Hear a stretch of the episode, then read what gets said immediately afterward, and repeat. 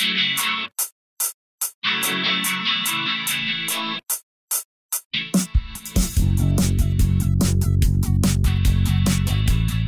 everybody, and welcome to iPhreaks. This week on our panel, we have Mike Holt, Hello, everyone.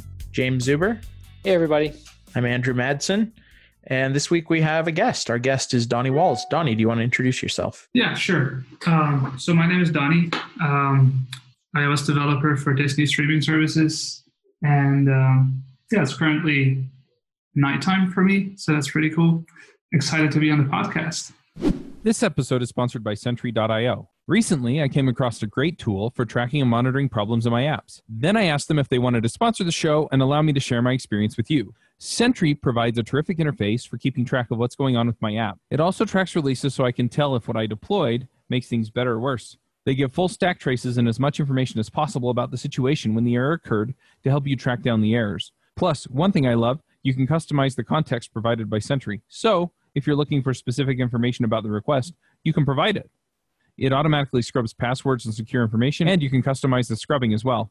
Finally, it has a user feedback system built in that you can use to get information from your users. Oh, and I also love that they support open source to the point where they actually open sourced Sentry if you want to self host it. Use the code DevChat at Sentry.io to get two months free on Sentry's small plan.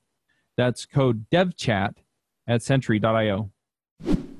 Thanks. So we thought we would talk to you a little bit about a subject that you actually spoke on at Try Swift in Tokyo earlier this year, and I was lucky enough to be there speaking as well, and uh, heard your talk and and also agreed with it, which was great. Um, why don't you tell us what that talk's about?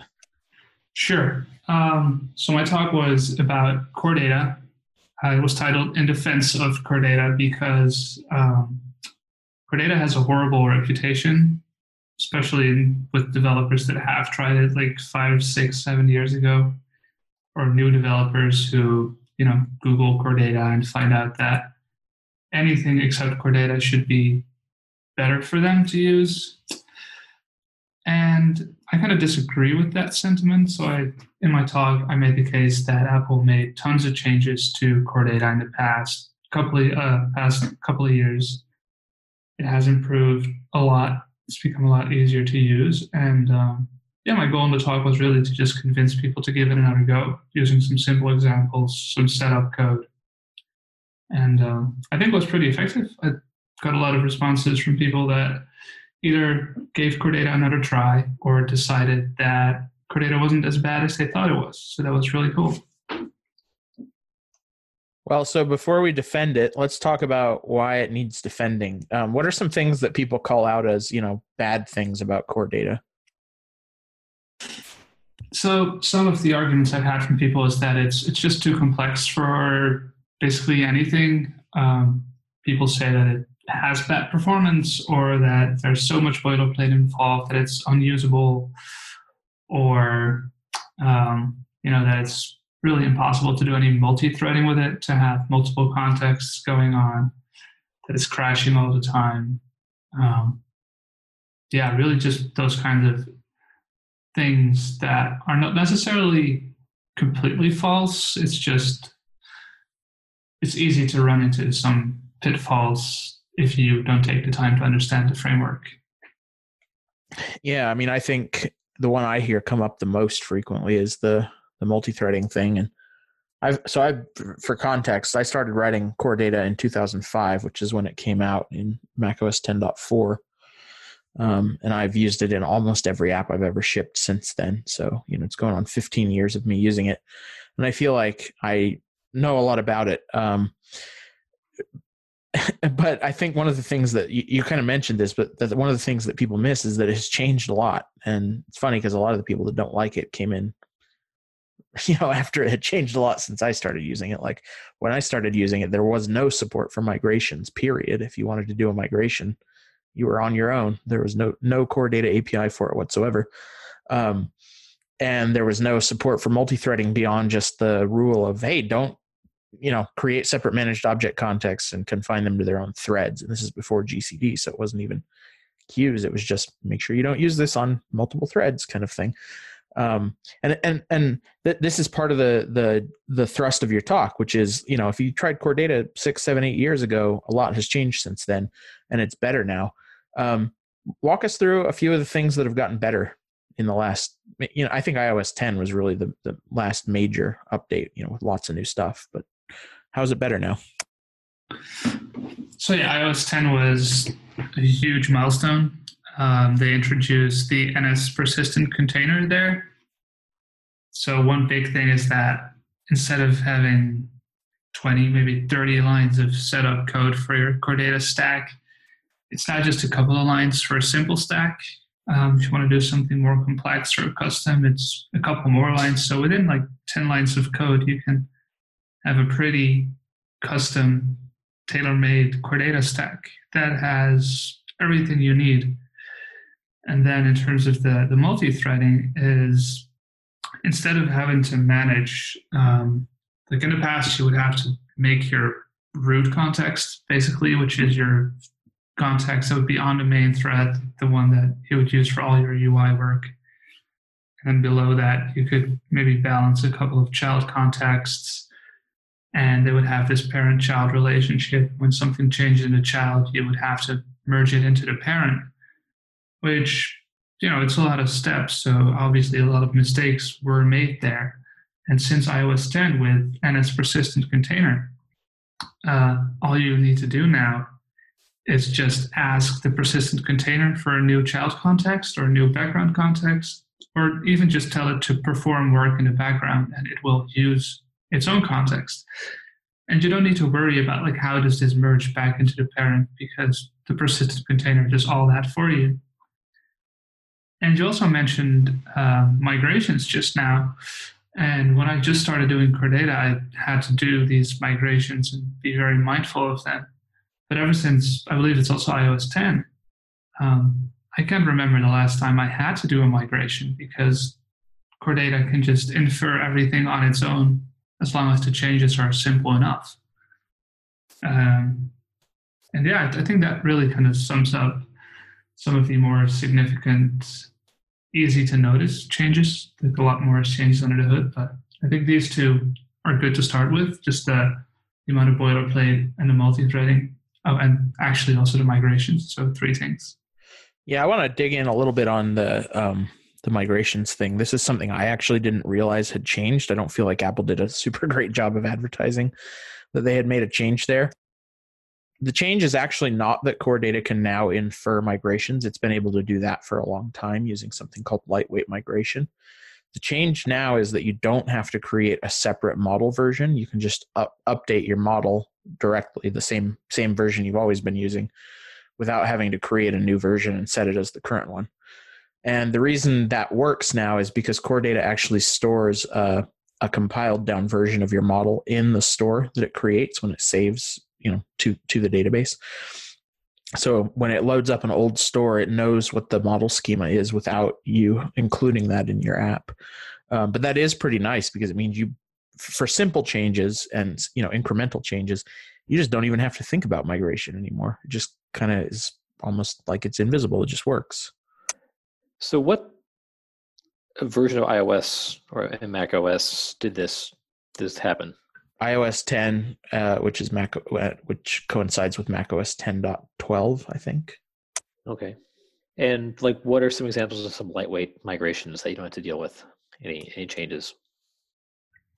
So one simple one would be adding a property, for instance, uh, either one that's optional or a non-optional one that has a default value uh, like the path to get there has to be really simple. So if you would make, if you would add a non-optional property without a default value, Core Data would not be able to, you know, migrate on its own because it wouldn't know what to use as default value for that field. So like adding some simple boolean that defaults to false, you don't need to make a new version for that. Core Data will do it for you. Um, also, just removing properties, for instance, it's also very simple. I think renaming would cause it some trouble. Yeah, for renaming, you would need to step in and at least make a version, probably a migration, but yeah, so that that's actually not true. You can rename either an entity or a property and it's fine. Where you'll get into trouble is if you change enough that core data can't figure out what renamed. You know, like if you rename an entity and change all of its properties, it's going to be hard for core data to figure out that they're the same thing. Um, but if but if you it, it, for for simple renames, you're fine. If you if you so if you search the documentation for lightweight migration, you'll actually find a, a list of everything that you can do. Um, Donny pretty much covered them, but um, basically the, the changes all make the things that you're allowed to do all make sense. There are things that you could do that you know core data can easily tell how to how to migrate to. So adding a new attribute as long as it has a default value or is optional. Removing an attribute, it knows it should just delete that data. If you have a non-optional attribute that becomes optional, well, that's fine. If you have an optional attribute that becomes non-optional, and you define a default value, then core data knows what to do with that. You can do a rename. There are a few other things um, like around relationships and adding new entities and, and such. But there are also there are also more complex changes that you cannot expect core data to just figure out for you. So I hadn't actually tried the rename thing. It's pretty cool that it can infer that. I was not expecting that. I'm, I actually just looked up the documentation and I had kind of forgotten about this, but you actually set a rename identifier. Ah, okay. So then, so you tell it, um, yeah, you tell it, you give it a sort of a canonical name that, I that is okay. between versions. That's how it works. So it's pretty much automatic. Yeah, you, still, yeah. Still cool though. Like right. you, you, you, you, you know, you have to add that rename identifier, but you still only have to edit your model. You're not having to create a migration map or anything like that.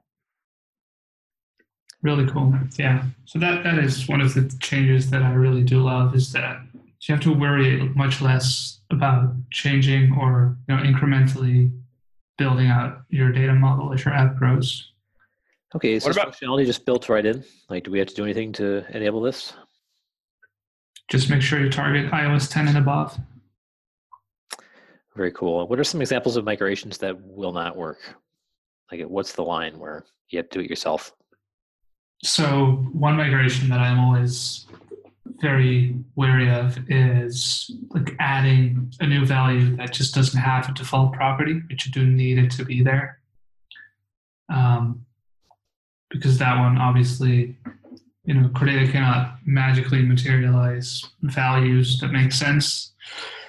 So that is definitely the biggest one for me that I would say it's just impossible to do. Uh, and yeah, if you're just if you want to like change all your relationships, like move everything everywhere, and just refactor your whole data model, um, you better be prepared to write a migration for that because Core Data is, while very good at inferring everything and understanding the migration path, it's also quite limited. Yeah, so I think other another example would be splitting one entity into two, which you sometimes want to do. Um, you can't really do that. Uh, you can't merge. You couldn't merge two entities into one. Um, anything that requires you to to do transformation on the data itself. So you know, you for example, you have a name or a first name and last name field, and you want to combine those into a single name field um, or vice versa. Uh, you can do that with core data migration, um, but you can't do it can't figure that out for you. So you have you can't use the automatic migra- migration if you're doing things that transform the data that was stored in the old store. Uh, I feel like we could do a whole show about um, core data migration because there are actually three levels. There's automatic migration. There's using a migration map, which is still just a file that you create. And then there's doing fully custom migration where you subclass a bunch of classes that are part of the migration machinery and write your own code to do the migration. Yeah, for sure. And also like strategies for how to migrate safely or properly. Um, I haven't done much of that in Core Data, but I remember from doing SQL migrations is that doing stuff in the wrong order, if you're going to go to manual route, can be pretty bad. You start deleting stuff before everything copied it over, or you know, just doing things in the wrong order. So, yeah, definitely a topic that can be talked about for a long time. Let's talk about some of the other changes you mentioned. And I think maybe the biggest one is the addition of NS persistent container. So, what what does that buy you? So it, it buys a couple of things. One of them is just easy creation of your stack. Um, you just tell it basically in its most basic form, you just tell it like, this is the name of my, you know, my SQLite file or my Xcode data model file. and just tell it to load the persistent stores. You get a call at closure, and in there, everything is done for you already. So at that point, you're 100% sure that your store is loaded and ready to go. Uh, it also gives you a nice managed object context called the view context, which is a context that does all of its work on the main queue uh, or you know the main thread. Uh, so that one is used for like getting objects into your UI. Uh, if you would do a query for managed objects that you want to show in a table view, maybe combine that with NS fetch results controller you would definitely want to use the view context for that. Um, so the NS persistent container also buys you um, easy creation of background or child contexts. So you can quickly get a reference to a managed object context that does all of the work that it's supposed to do on the background. And then the persistent container will take care of merging the changes you make there back into the view context. So that's really nice. And the third thing that I think is really nice about it is that it also gives you a simple perform on a background method, um, which you know any code you pass in there, it will run on a managed object context in the background. So you don't even have to worry about keeping track of the context, or you don't even have to worry about making sure everything's on the correct thread uh, because all the code you pass into this perform in the background closure will be performed on the correct um, thread. So it just takes away a lot of your headaches and gives you some cool features. I'm trying not to talk to, too much. Core data is kind of my thing, so um, I'm. I, but anyway, I'm not trying to crowd you out, Mike and Jaim. Um, I think that w- what you mentioned around multi-threading is really it, it, you know it's it seems subtle but it actually makes multi-threading even easier in core data i know that one of the things that um, has kind of come up in the community uh, before this change is like what's the best um, what's the best architecture for multiple managed object contexts? So should i should i use parent child context? Should i use sibling managed object context should they share a persistent store coordinator or should they have their own and there are trade-offs involved in each of those and I'm not saying that those trade offs don't still exist or that there's not still room potentially for different architectures um, in, in rare cases, but NS persistent container kind of abstracts that all away and you just don't have to worry about it. You get the, the view context, the main thread context free. If you want to create new background context, there's just a function to do that. And if and you don't even really need to do that if you just want to do some simple work on the background, you use perform in background and and there you go. So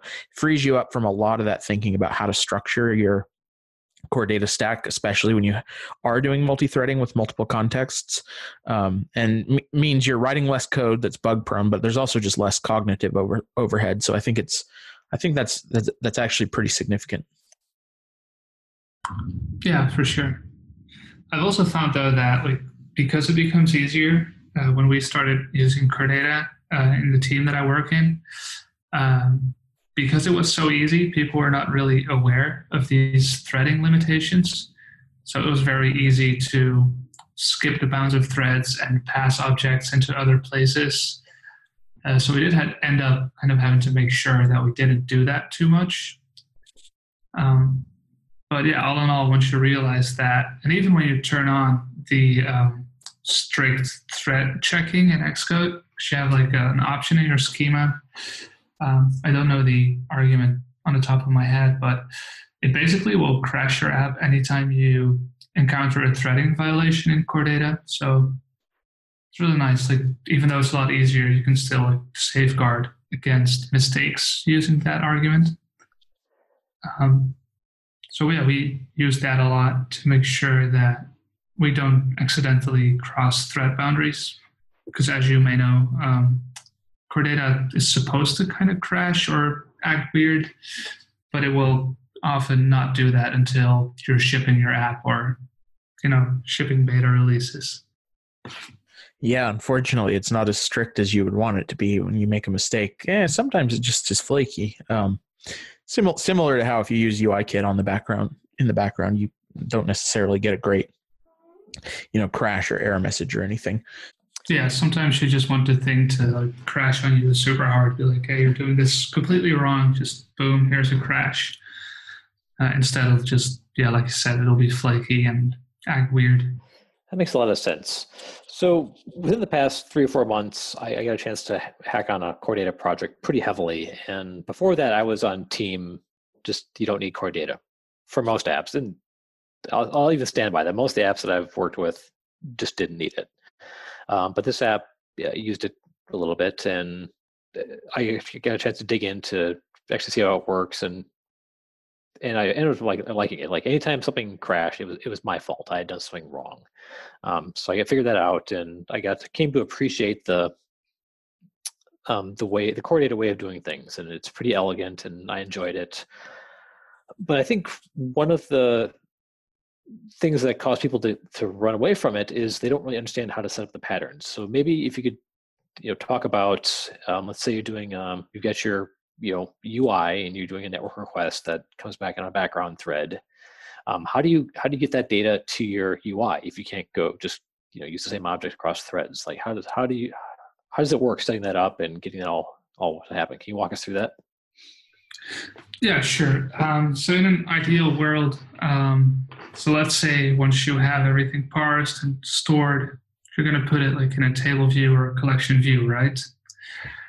Um, so your data comes in on a background thread. You tell the persistent container to perform work in the background, either by getting a background context or using the, the convenience uh, closure on the persistent container you process your data, you import it into the data store. And then the persistent container will merge that to the view context. Now, if you want to render stuff from core data, like if you have your fetch request and those results are something you want to have in a table or in a collection view, you can use NS Fetch Results Controller, which is a really nice wrapper um, around a whole mechanism between getting a fetch request, then observing changes in a certain managed object context, like inserts or delete or objects that move in your data set. And it will then tell you like which index paths changed. So you would use that to drive your collection view and tell it what to change. Uh, so to summarize, you would get your data on the background thread, process it there, save it, and then use an NSFetch results controller to observe uh, a certain predicate that will fetch your data. And because of the persistent container, everything will just magically react to changes in the data store. So your UI will just update using batch updates uh, on a collection view or a table view. Or in, uh, I believe iOS 13 has a sort of a diffable collection data source that fetch results controller uh, also supports now. So you can even use the all new APIs with core data. Okay, is the fetch results controller is that like a based on a table view controller, or is that its own thing? It's its own thing. So what it does is you give it a fetch request with a predicate. Uh, a predicate is just a filter for your data set. So let's say you have a list of cool places you want to visit you could be like, give me all places in some country or whatever. And you get a result set from that. You're probably familiar with that flow of retrieving data. And then if you want that to be like reactive to react to changes, you would pass that fetch request to a fetch results controller, which is just going to observe changes in the managed object context that you pass to it and then use your fetch request to see like, hey, so okay, so this change, this object is new in the data set, this object moved from index path this to that. And it will just call back with those changes. And you take those changes and you apply them to your own table view or collection view, or really anything else if you want to, but they're they seem to be really made to cooperate with table views and collection views. Yeah, so could you have that fetch controller be your table views delegate, for instance? Not really. You would still have to write some glue code to make them play nice with each other. But it's almost a one-to-one like translation that you would have to. Yeah, it's uh, a, for most for common fetch results controller use cases. I feel like it's eh, more or less like boilerplate, like and and and one line. You know, like your self route index path gets really simple because you just pull your model object out of the fetch results controller, and it, it has sort of a corresponding object for index path sort of method. I do want to point out, uh, as the resident Mac developer, that on the Mac we have NS Array controller, which has been core data aware ever since core data came out, and actually is similar to fetch results controller but significantly more powerful. It's designed for use with Cocoa bindings, but you don't really have to use it with Cocoa bindings, and it does everything that fetch results controller does and more. Um, well, except it doesn't do ca- it doesn't cache its data sets, but I've never really needed that in persistence fet, or in sorry in fetch results controller. Um, I definitely have to say that using fetch results controller kind of makes the whole core data equation nicer, um, sp- specifically because it handles the oh I just you know my model layer just created some new data after a network fetch. I need to somehow tell the UI to update. It does that part for you. Yeah, for sure. And especially in iOS 13, I haven't had a chance to, to play with this bit, but uh, Fetch Results Controller now also supports the diffable data source. So I don't think like, currently you have to implement this boilerplate bit or you say like take all the insert changes and apply them to the collection view, take all the move changes and apply them, etc. Uh, I believe now you can just take like the diffable data source thing and just apply it to your collection view or and have it update on its own and figure out what goes where, which is really powerful, uh, which makes fetch results controller even nicer and also the whole core data experience just that much better than anything else out there, I think. Okay. Now, uh, just for fun here, um, I'm curious what you guys think the future of core data is. I want, I want to hear some speculation. I mean, with, with Swift UI coming in and replacing UI Kit, do you think Apple's going to uh, kind of do the same thing with core data? I doubt it. Um, so they have made a lot of changes to core data in the last couple of years, um, making it much more powerful. This year they added CloudKit sync again, hopefully this time they got it exactly right and it's going to be amazing um, so I, I think it's it's going to move more towards a thing where it's, it's going to be a bit like maybe Firebase does or Realm, where you can have a local store and one in the cloud or only local or only cloud. And I can definitely see it becoming more Swifty or more Swift friendly. But I'm not sure if they're ever going to like completely move away from core data, but I, I, think there's a lot more changes in the pipeline that we'll see in the next couple of years, especially to make it uh, play nice with Swift UI, like some Swift UI version of Fetch Results Controller. That would be great. Um, yeah, well, it's, it still yeah. seems a little too tied to uh, to Objective C still, and Swift UI seems to be completely moving away from anything even remotely related to Objective C, and so that, that's why I think Core Data, like you were saying, may may move a little bit more in that direction, or further away from Object, Objective C and those those ties to that, and and more towards Swift, um, and maybe even a little bit like Swift UI. I don't know. Yeah, for sure. Like my argument would normally be like Apple uses Core Data everywhere in their own stuff, so they probably don't want to replace it. But you know, they also use UIKit everywhere, and they're starting to replace that. So what's to stop them from slowly doing the same with Core Data at some point? Yeah, it's a little hard to know what Apple's thinking unless you're inside Apple. I do think it's not that hard to um, sort of shim over core data so that it works with combine uh, and probably I, I, haven't dug into Swift UI enough to really have an intuition for it, but um, you know, Core Data Core Data implements these things in a different way than you might do in Swift, but it actually has pretty pretty rich support for uh, you know key value observing and notifications, et cetera, the kind of stuff that you could build on top of to make a um, to to do reactive UI with Core Data.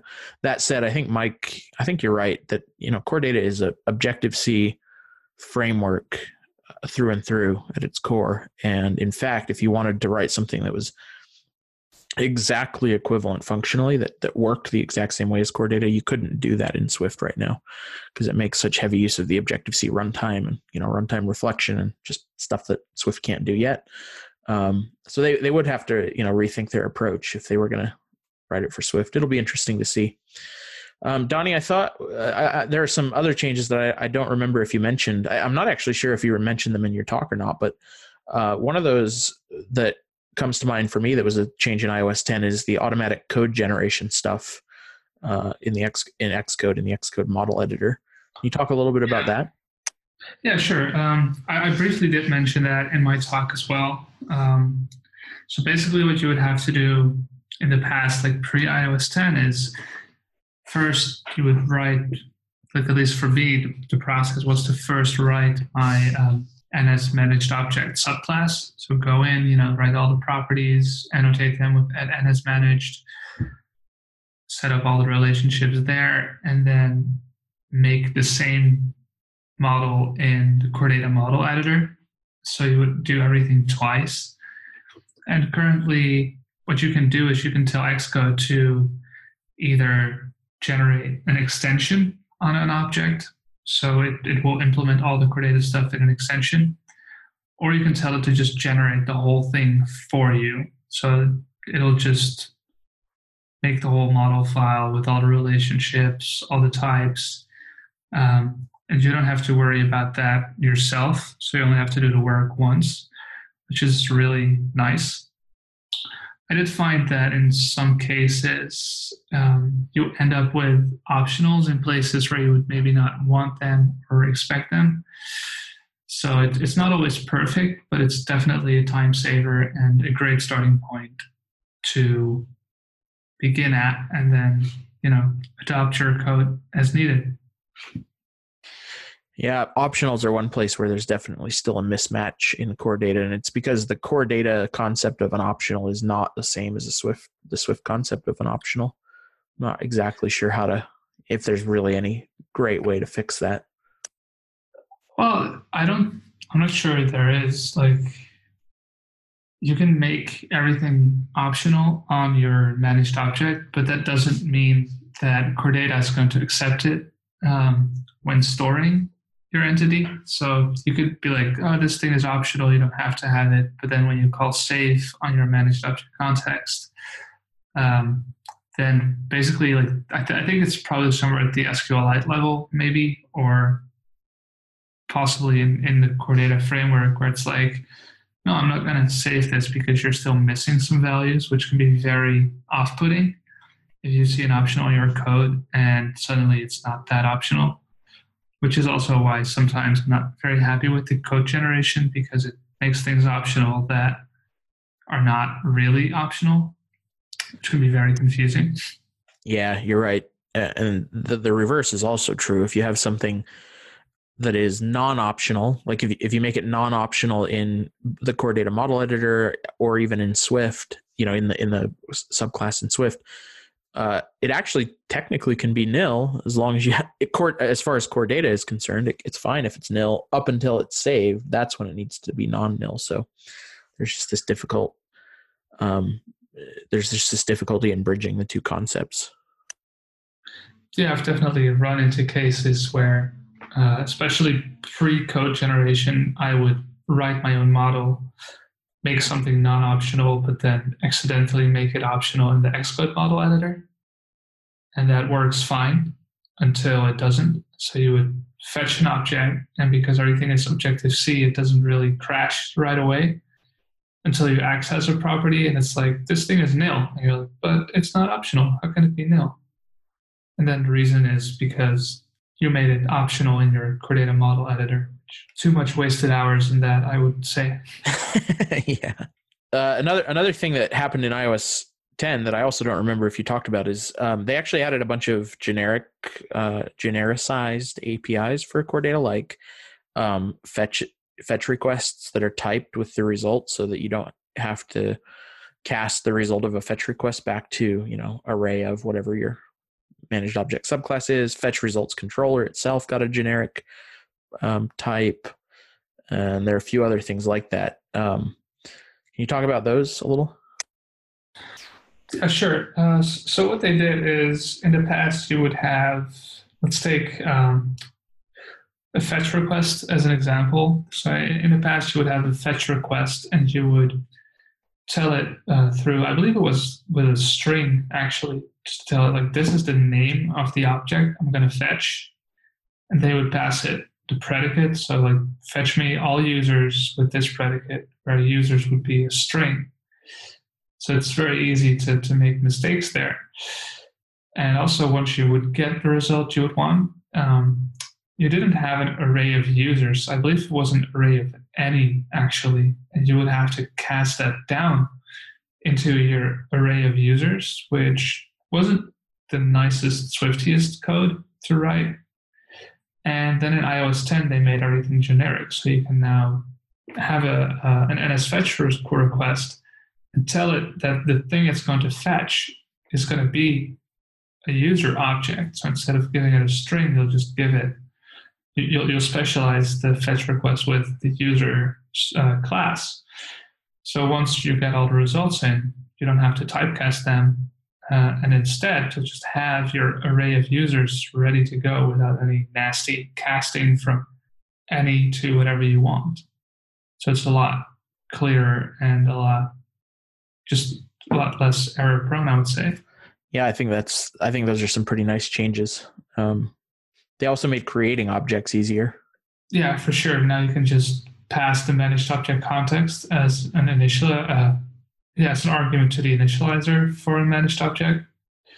Um, and while that is nice, it's still not what I would personally love to see because this is where you can see that Core Data really relies on the Objective-C build time. So when you initialize your, let's say, user object and you pass it the context, you don't have to initialize like any of its properties, even if those properties are non-optional, which can lead to very yeah, frustrating situations where you forget to set a variable and you won't notice it until you either access it or try to save your um, save your object to core data. So I want to talk about one element that frequently gets thrown out there as a reason that people don't like core data. And it, it comes especially from people that have a so-called enterprise background. And it revolves around the concept of persistent persistence ignorance. Persistence ignorance sorry. That's different than persistent ignorance which i'm guilty of. But um, the, the idea is that you don't want the objects that you're using in your code to care anything about how they get stored. And if you're using core data everything's an managed object which violates that principle. So core data has is typically invasive. It, it typically is all over your app whether you want it to be or not um, it's not it's not alone with core data. If you're using Realm, you have the same type of problems. But in the world of you know Swift and structs, uh, we want everyone using structs nowadays, which has no concept of how it's stored at all. Um, like, how do you how do you respond to that when you're trying to get people to rethink core data? That's that's an interesting question. Um, it really depends, in my opinion, on what you're using it for. Like, if, if you're working on a small app with just a couple of entities, you're unlikely to ever want to move away from core data. You know, if, if those are sort of your boundaries in which you're working, I don't think it's a big problem to have core data littered all through your code. Um, what I have done in several projects is basically create a shadow struct for every managed object which means that every object is defined twice, which is not the cleanest thing to do. But what you can do then is basically write a small little database layer where your NS managed objects live. And then as soon as you want to expose those to the outside world, you can convert them to structs, which means that you know they don't have any shared state between places. You can modify them if needed and they won't accidentally modify anything in a different place. And then when you store them back, um, you just pass it to the database layer, and the database layer will figure out like how this struct maps to an NS managed object. Um, it's it's a lot of work to get that right. I do like it a lot because it really makes your whole app agnostic of where the objects are coming from. For all you know, it's different data store, or it could be the network or anything. Um, but it's it's it's a place where I would like to see Core Data adopt something like Codable, maybe you know, where you would be able to very easily specify an object as maybe storable or something like that, and Core Data would then just know how to handle it, and it's a matter of a protocol conformance instead of being so tightly integrated with managed objects. But like you said, it, it's the same situation I think for for any persistent framework on iOS right now. You you either go all in or you start writing some wrappers. Yeah, I have to admit I've I've done that. I've I've done that solution, and not even necessarily with core data. Um, even because even Realm is uh, very heavily tied to Objective C and has some limitations on what can and can't be stored, and so I found myself writing uh, structs that um, will convert to database layer structs and and back so that uh, uh, kind of hiding and encapsulating that layer that database layer um, for in case I ever do want to switch out core data for some other database solution um, you know that's much less code that I have to rewrite um, and uh, and now I've got a separation of layers and I've got these objects that can be passed in and out and through the upper layers of the UI code, for instance, and not have to have those um, so tightly coupled to the database layer. So I, I, I, agree with you. I think that's a great solution. And speaking of defensive core data, Realm was just bought out, right? Yeah, they were by, yeah, MongoDB. by MongoDB, I think. Okay, so they could yeah be shut down if, if the venture capitalists don't think it's a worthwhile thing to, to keep going. Whereas Apple, unlikely to shut down core data, or at least we get a long sunset in. So there's some stability baked in. Yeah, for sure. And also to, to come back a little bit to that, um, to encapsulating your data store, one benefit that I didn't expect to find when I was writing my wrapper around core data is that suddenly it was much easier to write tests for certain parts of my code because I could just inject a fake database that didn't even persist anything and would just return structs instead of relying on core data or the network or anything. Um, so that was a very nice little benefit to kind of be able to drop your data store altogether and just return what you want to return in your tests.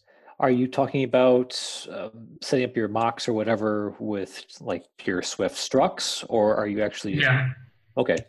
So you're not. Yeah. So, so, so yeah. So let's say yeah. So let's say you have a, a view controller that um, uses a database layer to retrieve its objects for a view, um, and you know in your unit test you might want to drop the database and just give it back a predefined object to see if everything is set up correctly. So it's kind of nice. No, that makes a lot of sense, and those are much easier to set up in your unit tests if you're just using pure Swift and structs, things like that. Another challenge I hear with um, using core data is that it's hard to write unit tests, especially if everything's in a managed object. How do you how do you write unit tests? Uh, it's actually really I'm, I'm scared to say it, but it's it's quite simple because you don't have to persist everything. You can use an in-memory store, which means that every time you make a new instance of your core data stack, it will just live in memory. So you can easily just have like tons of scratchpad empty new databases. And from there you can you know just create your managed objects as you would normally do. So it's it's really not that big a deal once you get the hang of it. I would say. Okay, that makes sense. That's the, that's the approach I've heard in the past. And uh, Aaron Douglas has been on the show years ago. Was the first person I heard talk about that. It's been probably four or five years since I've heard him say that, but um, that makes sense. So same type of things you do with um, you said your coordinator uh, like anything else. You just it's just going into memory and not being saved to a disk. Yeah, that's so, so that's what I would do if if I want to test whether you know some object can be converted to a managed object and whether it is then actually persisted in core data. Like if that is my purpose for a test, I will use an in-memory store and go with it. Um, if I just want to test if like some object is attempting to talk to a database layer or is attempting to get data from a database layer, I will often just try to pull core data out of the equation entirely and use you know a protocol like to hide the fact that it's core data and then return structs from there. very cool. We're getting low on time. Uh, is there anything we haven't talked about that you think we we definitely should before we finish up? Oh gosh, um, I don't really think so. Like, there's tons of stuff to talk about, but I do think one one interesting thing to to call out is that a lot of people seem to want to think about core data as a layer on top of SQLite. So they start thinking in terms of primary keys or certain ways of shaping relationships, which can lead to a lot of problems down the line because core data is just not intended to be used like that. But at the same time, you can and should actually use um, compiler arguments to turn on SQLite debugging. So you can see like what SQL statements is core data generating for me. And are they sensible? Like, do I need to optimize something? And then take action accordingly. Like, for instance, telling core data to, you know, if, if I do this fetch request, always fetch these other entities in the same SQL query because I'm going to need them anyway, which is a nice optimization. And that in my opinion, is is good to know about and good to keep an eye out for uh, to see if you know that is going to drastically reduce the amount of time spent getting data out of SQLite. That's a good tip. Uh, when I'm talking to people, I always um, what that you know have not used core data, new to core data, uh, specifically when I'm teaching. I I make it a point to say that SQLite is the default and by far mo- the most common backing store for core data, but it's not the only option. And and you know you can you can actually write your own backend if you want. So uh, don't think of it as just a wrapper around SQLite because it's literally not. Um, but it but it does get used that way most of the time, and so turning on that logging is helpful. And there there actually now are some features in core data that only work if you're using the SQLite backend, which I think is a little bit I don't know philosophically that kind of bugs me, but um, but it's it's reality, and so you know there's a balance there. Yeah, it always feels a little bit counterintuitive to first tell somebody to not think of core data as a wraparound SQLite and then tell them to turn on SQLite debugging. Always a bit of a weird contradiction. Right. All right. Well, if there's nothing else, uh, let's get to our picks. Donny, do you have any picks for us? Uh, this is the part where I get to like shamelessly self promote something, right? Absolutely. Nice. Uh, so, so, then I really just want to promote uh, Disney Plus, um, Disney's great new streaming service that um, I kind of write code for in, uh, with the SDK that I built. So definitely check out DisneyPlus.com and also check out uh, Disney's career board because we are hiring iOS developers. So those would be my two picks. I was going to say I didn't know you had launched, but you have not launched yet, right? We have not. Um, I believe our countdown on the Disney Plus website says November 12th now. So keep an eye out on that countdown. And where is your office located? Do you have to work where you are, or is it anywhere? Uh, so we have an office in New York, we have one in San Francisco, and we have one in Amsterdam. And I believe there's some outposts in the UK. There's a couple of remote people. Um, so we are basically all across the globe right now, except for in Asia. I don't think we have anything on the ground there yet. Can I just say how weird it is that the Simpsons are Disney characters now? I know, right? Uh, great. Thanks for the pick. I'm actually kind of excited for Disney Plus. I think it's going to be a, a, good streaming service um, just because Disney has so much stuff that people want to watch. Uh, Mike, do you have any picks for us? Yeah. Um, so kind of uh, kind of in the, in the same vein as um, uh, talking about uh, core data and and well any database layer that you end up writing, you have to write a bunch of boilerplate code for uh, con- for connecting things and such. Um, especially if you if you do like we talked about encapsulating and and basically writing a duplicate non-core data instance uh, or entity that um, is going to be very very close to the same thing uh, as what you've got in in that exists in core data. I found a really cool um, templating uh, uh, project. I am not sure what to call it. Anyway, it's called Sourcery, um, and it uses uh, uh, a language called Stencil to help generate Swift code. Um, and actually, recently they've updated it so that you can actually write Swift now to write to help have it generate Swift code. Um, and it's pretty cool. I'll post a. I'll make sure the link gets posted in there for it. But it's and it's open source. Um, you can install it using Brew, um, and very handy for generating um, code based on other code. Uh, I, I, could spend several hours talking about that just in itself. We can have a, another session on that. But um, yeah, I, would highly recommend it. I've used it for a number of projects, including um, dealing with core data as well as with Realm. Uh, found it very useful. So I think that tool is by JP Simard, who's been on the show. It was probably a few years ago, but we talk about it a little bit.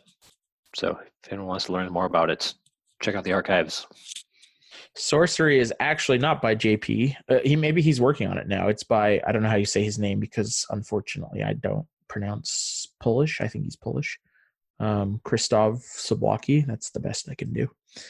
Uh, and he's a super super smart guy. He also made a before Sourcery. He made a um, Objective C Playgrounds, which was cool. Okay, I stand corrected. JP used SourceKitten, which is based on Sourcery, but also cool, and in the archives. Yeah, yeah, that's right. JP is SourceKitten. Uh, great, thanks, Mike. Um, Jaim, you said you want us to skip you. Yep, I'm pickless today. okay. All right. So I have one pick. Uh, and my pick is um, actually a hardware related pick. I've been doing some hardware design again uh, recently, and that is Eagle PCB, which is uh, if you've done any hardware design, specifically printed circuit board design, you probably already know about it. It was acquired by Autodesk a couple of years ago. Um, I was pretty worried about that acquisition, but they've actually made it significantly better, and I'm very happy with it. Um, it is by far the cheapest way to get into printed circuit board design. So if you want to, you know, even just start dabbling with hardware and design your own circuit boards. Uh, Eagle, well, I won't say it makes it dead simple to do. Um, it makes it much more approachable than it has been in the past because you don't have to pay thousands of dollars and there's just a wealth of youtube tutorials et cetera et cetera about how to use it and a huge community around it so that's my pick eagle pcb all right thanks so much for coming on the show donny if people want to uh, you know, get in touch with you, what's the best way to find you? Probably just find me on Twitter. And how can one do that? We'll put a link in the show notes, but uh, twitter.com slash Donny Wals. couldn't be more simple. Okay, and Walls is W A L S, so like Walls, but only with uh, with only one L. Yes. We will put a link to your talk at Try Swift in the show notes. Uh, and with that, thanks for being on, and we'll we'll see everyone next week. Thanks for having me. Bandwidth for this segment is provided by CacheFly, the world's fastest CDN. Deliver your content fast with CacheFly. Visit c a c h e f l y dot com to learn more.